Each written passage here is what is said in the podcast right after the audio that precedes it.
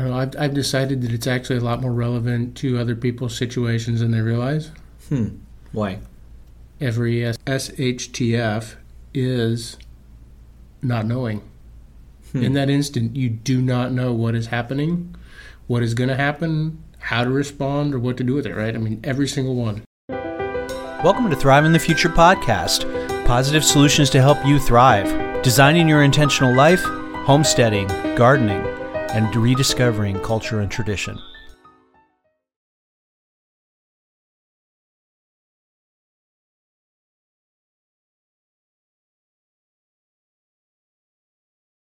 Before we get to the episode, please consider joining the Thriving Patreon.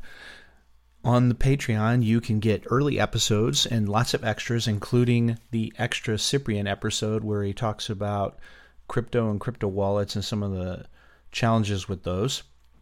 You get outtakes and extras. That's at patreon.com slash thriving the future. Also, you've seen what's going on on Twitter. The engagement's way down things are not showing up unless you actually pay the eight dollars a month. Is it eight dollars anymore? Who knows? It keeps changing every other week. Elon changes something. So, go and join our thriving community Telegram group. It's at signup.thrivingthefuture.com. There we share our solutions, both homesteading, gardening, and talk a lot more about how we're making thriving work in real life. So go check it out. That's signup.thrivingthefuture.com. Now let's get to the episode. Not too long ago, we talked about in the cosmology and worldview episode about not knowing the future and how do you live with that. So Perpend is on a monastic path. He's going to become a monk, and he literally doesn't know what tomorrow looks like. So there were some questions about that. So we dive a little bit more into what not knowing looks like and how to handle not knowing. Thank you The for listening to Thriving the Future. About cosmology. If you like this episode, maybe it was the please one shoot us a tip on you were talking Venmo about at Thriving the Future. how do we or have on Cash a, App uh, at Dollar design Thrive in your the Future, intentional or go join our life Patreon at if you don't know what's going to Thrive in the happen. That seems to be a confounding topic or a confounding comment. Everybody's To that yeah. Like, episode. I've, I've had one person ask me that almost directly, and everybody else kind of hints around it since I Right. said that I was just you know getting comfortable with not knowing because a lot of Right. So let's This- review. What what are you? Uh, where So are you it- at, and what what do you not know? I do not know what monastery that I would be going at permanently when I Mhm. would be doing a longer visit, what I'm doing next, or any of that. I mean, it is. Yeah, what's the next step is even a question at this point. Well, We had you had that question the other night. So where are you going to go? What's your next step? I don't know, and it, and people just get taken aback. Yeah, at this point, we know that I'm going back to a monastery for about a week Mm-hmm. later this month. Um, but you know, it's a week. Right. It doesn't answer anything, and, and it really seems to bother people that I don't know. So I've been, you know, I've been thinking about this. We've been discussing it. Um, Mm-hmm. I don't know. I've, I've decided that it's actually a lot more relevant to other people's situations than they realize. Hmm. Why? Every SHTF is not knowing. Hmm. In that instant, you do not know what is happening, what is going to happen, how to respond, or what to do with it, right? I mean, every single one. You lost your job. Oh, what now? You got hit by a car. Am I hurt? Do I need to go to the hospital? What now? Who's going to pay the bills? Every one of those, you know, big to small. Yeah. And you can have a plan, but the famous thing is everybody has a plan until they're punched in the face. Right. It, it, it goes out the window. And you, then you're in that position of there's a lot of things you don't know. And getting comfortable with that is going to be part of thriving, getting to that place where you're comfortable and accepting that you don't know. Right. Yeah, that was one of the things that Cyprian said throughout early 2020 was you have to get to acceptance. There's so many people that were just so upset about my world's collapsing down And they're, you know, like I said before, most of those people were prepped up. Their world really wasn't crashing down. They didn't lose their job. They didn't they didn't run out of food. They were still getting paid and everything else. In that UBI experiment, it was uh, you know, not really affecting them that much, but everybody got to stay home. Yeah. And it didn't end the world. Staying home was good. Right. And the worldview got is the thing that crashed down, not really their world. Right. So you know, I, I, one of the things that we talked about going into this was in the before time, before phone, cell phones. Mm-hmm. There is a lot. There was a lot of not knowing Mm, because you, you you you could arrange it. You know, we're going to meet up for dinner tonight at you know X restaurant, right? You know, the Olive Garden, whatever, right? Not appropriate for the times, but you know, yeah, yeah.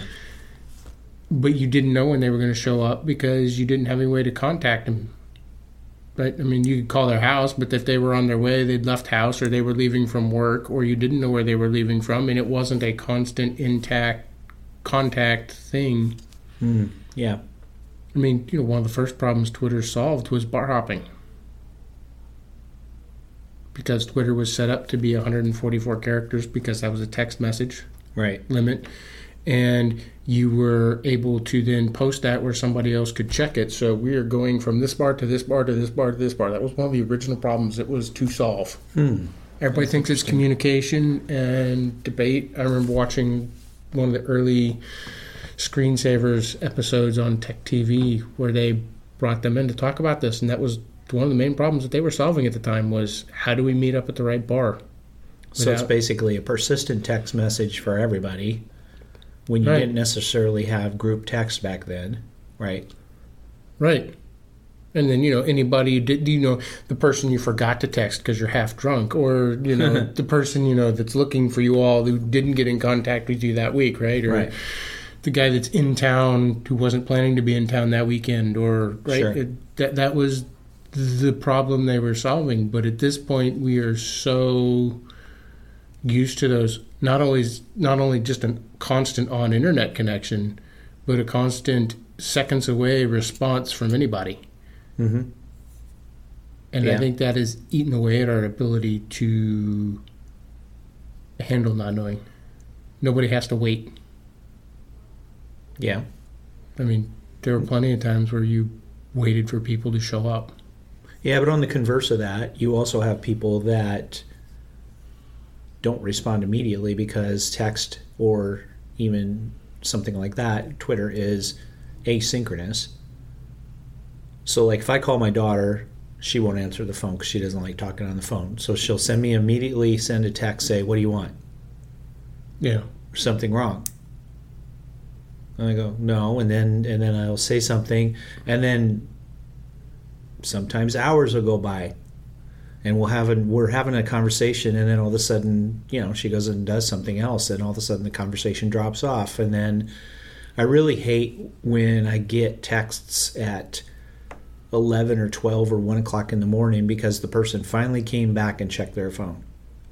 So there is some hope there, but you know, it's uh, Well, well, that and then knowing yeah, that we used to live with. I mean, you left the house and Yeah, you know, sure.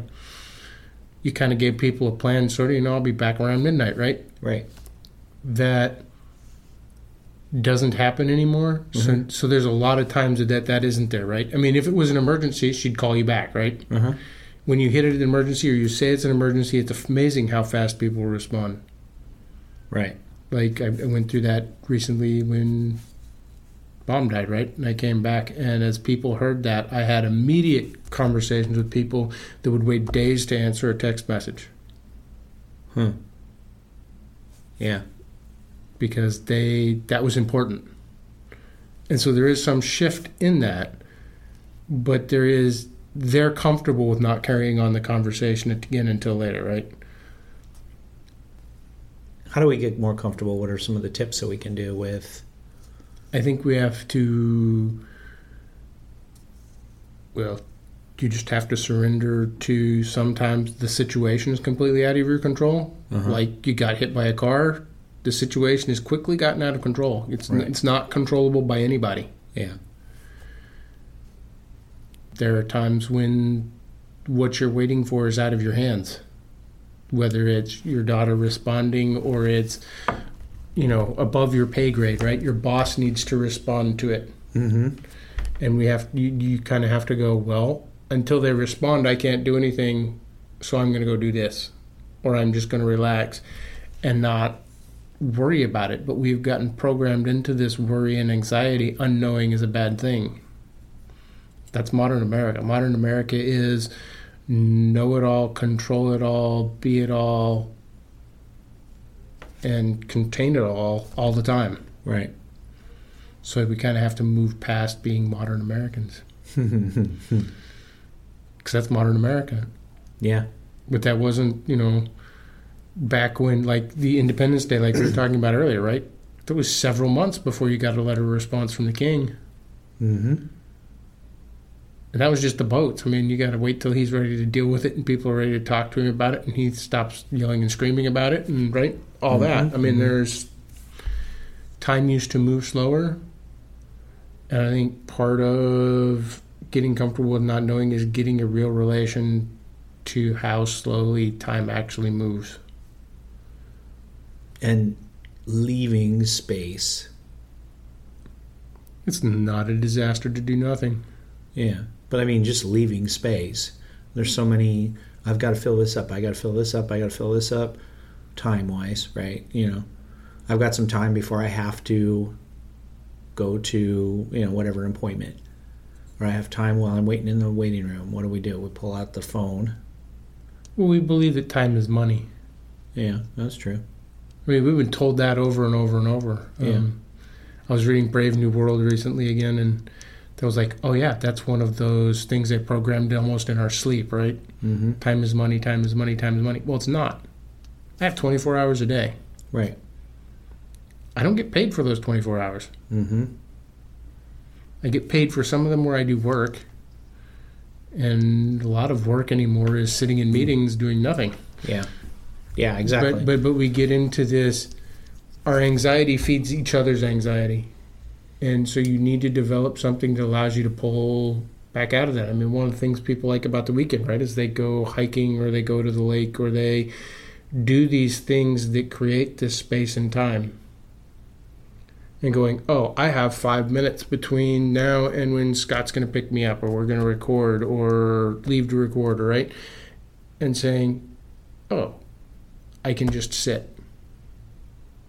I mean, there are things you can do to, you know, during that time to help you get there, but it is it, first acknowledging that nothing's going to go bad if I don't do something, and nothing's going to go bad if I don't know.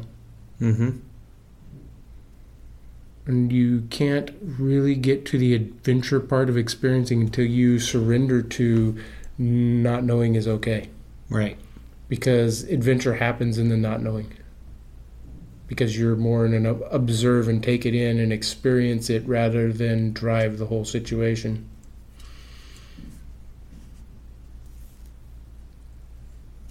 Yeah, there's part of me that just is terrified of losing control, even though I'm not really in control. Right? Just Yeah. the idea of being acquiesced to someone else really bothers me. well yeah. Why? Just just feels like I'm going to be led where I don't want to go, right? right. There, there's a, there's a tension there. The same as like we've talked about several times leaving the problem unsolved. When a friend comes to you and talks to you about their problems oh yeah, leaving it unsolved. There's a tension there. Sure. instead of saying, "Oh, it'll be okay," or that leaving it at, "I hear you, I understand, Let me share I am your in sorrow with you." Yeah. I, wow, I don't know what to do with that. Yeah, there's so many There's- people that if you talk to them and you say, "Yeah, I'm going through this tough time," they'll immediately go to solution mode and they're telling you what to do. Because they're uncomfortable with that Yeah. tension. Uh huh in silence there is tension. Mm-hmm. Um, which is part of, you know, my situation, right? You have to be somewhat able to deal with that if you're going to become a monk. Because there's a lot of, not a lot of, there is a part of time where you are spending longer and longer in that tension. Sure. so that you can actually see your thoughts or Well, realize your own processes. Yeah, yeah, that's interesting because so, and this is this is uh, this is an interesting turn to the conversation that there are people that oh yeah, Perpend's going to go become a monk. They're like, oh, he's running away from the world.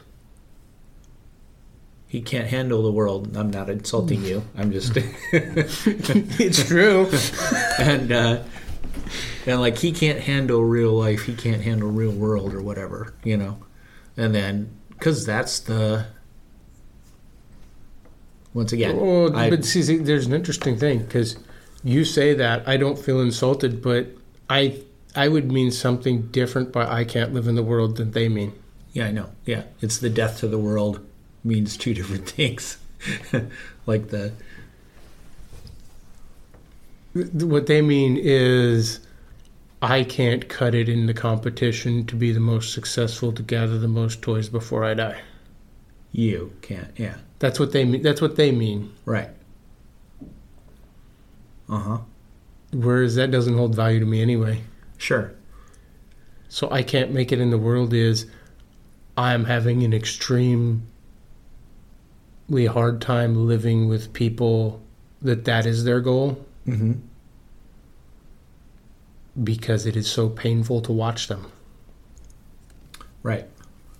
because they are uncomfortable with those pauses. They're uncomfortable with unknowing. They can't handle the spaces and the tension. Well, and it's also as you get older, you start realizing that you know there's no real retirement anymore. There never was. I know it was all Hulk, but or it was a fleeting thing that was only due to one generation. If you truly do what we think retiring is now, Uh huh. you will go insane. Yeah. Exactly. But um, yeah. So yeah, and then there's the the well, monks don't do quote unquote anything, and then uh, you're closing up your notes. we're, we're off the notes. So. There- there- There's no wrangling this back to monks don't do anything. Where were you going with that? no, no, I mean you know that that oh well, and it goes back to the withdrawing from the world, Mm, right? yeah. So what do monks do? Just for people that don't know. What's monastic life look like? Well, there's what monastic life looks like, and there's what the goal is. Mm-hmm. And sometimes they're closer, and sometimes they're farther apart because you're dealing with a bunch of flawed people. Mm-hmm. Wait, we're flawed? Yes. it's called sin. We are missing the mark of what we were created to be. Yeah. Um, so there is, it, it depends on the monastery and the brotherhood and how they're going to make their living. Just like some people make their living programming computers, some people make their living growing vegetables, some people make their living installing electric systems or security systems or working in McDonald's, right? I mean, Mhm. so each monastery and brotherhood's a little different based on what their occupation that pays for their material needs Sure. is. Mm-hmm. Um, so you take care of those things, whether it's writing books or uh, subsistence farming and fishing, whether it's Beekeeping. Beekeeping or making soaps or candles or jams, jellies, honey, you know, all those possible Mm-hmm. avenues and probably more I haven't even thought of, right? I mean, there's Right. been coffee roasting, there's been, you know, there's people that paint icons, there, you know, Mm-hmm. make prayer ropes. Um, there is that, but then there is the praying for the whole world, Mm-hmm. Which I don't think works the way most people would understand that because their idea of prayer is a little different. Um, but that's conversations even beyond having in this format. Um, way. yeah.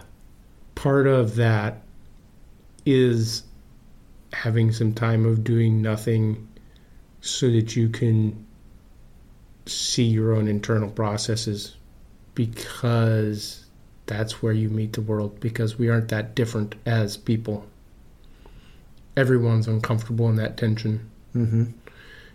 everyone's mind wanders to these places it probably shouldn't be of worry and anxiety. And a thing is not changeable, healable, or addressable until it's observed and witnessed. Yeah.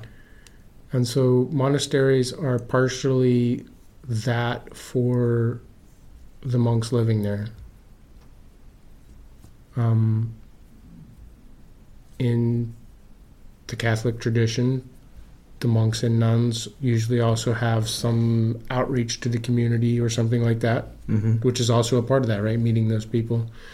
It doesn't quite work that way all the time in the Orthodox world. A lot of times it's more people going to the monastery for a retreat or a break or to refocus, right? Mm-hmm. and then you're bringing them in and living with them to some extent in that same it's like inviting somebody over to stay for the weekend to your family right i mean Right. they they come experience what it's like to do what you're doing and that matters and affects their life when they get back home Huh. and there's creating that environment that's not doing nothing even though a lot of it may look like doing nothing Mm-hmm. because I mean, if you're going to do that, you people naturally are there to let their brain kind of unravel and to take all the stuff that's bothering them and set it to the side. And as humans, most of that is done by talking to somebody, Mm-hmm. and whoever they're going to talk to has to be comfortable with that tension and that silence. And then they also need a place where that they can get away from everybody always telling them their troubles. Hmm. And so you have that support network there inside a monastery, right? I mean, Right. all the monks don't necessarily talk to the public in that way, but there will be someone there that does. And then that person can retreat back with the rest of the brothers, you know, doing gardening, Mm-hmm. making candles, going to services, meals, right? That There's a, it's a complete support network all the time. Mm-hmm. Wow.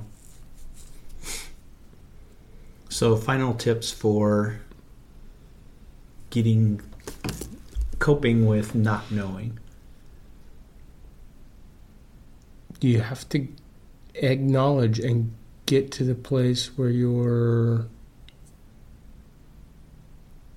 accepting. You have to get to acceptance that you're not able to control that situation or know that thing. Uh huh. I mean, if, if you want to get really good at it, watch children a little bit. Mm. They don't know a lot. They don't know when dinner's coming. They don't know what they're having for dinner a lot of times. They don't know what their parents are going to do for the weekend. They don't know where they're going. You ready to go yet? Where are we going, right? I mean, that. And as they get older, maybe there's some of that and some of that gets discussed, but there, there is a lot of not knowing as a child. Sure. And if you watch them and observe, you can see that it creates stress for some of them and some of them it doesn't. And some of them, that stress can completely be resolved by telling them that you're leaving and what you're doing five minutes before you do so that they have time to switch from whatever they're doing, right? Whether they're playing games on their phone or whether they were, you know, reading a book or just playing, right? That that transition period is very very key because if you if you get shocked into it, you're dealing with it in shock. Mm-hmm. So learning to recognize that and then saying, okay, I can't control this. What am I going to decide to do through this? Mm-hmm. I'm waiting on my boss to make a decision on this. Well, then I'm going to write what I know about it down on this piece of paper, in this notebook, on the whiteboard, whatever. I'm going to set that aside and I'm going to go do this other thing. And when it comes back to that, I'm going to have my notes to go to. Right? If it's, you know, so and so got hit by a car, what's the most important thing? Are they bleeding to death? Is the ambulance coming? All those things are handled. Then what I need to do is be here to sit with them through this. Yeah. So I'm going to do that. Mm-hmm. Like training a dog, right? You have to Mhm. take as long as it takes for the dog to get it. Right. You just have to make those decisions that get used to finding what the most important thing to be doing is at that moment, and sometimes it's nothing. Thank you for listening to Thriving the Future. If you like this episode, please shoot us a tip on Venmo at Thriving the Future or on Cash App at Dollar Thriving the Future or go join our Patreon at patreon.com slash Thrive in the Future. Thank you.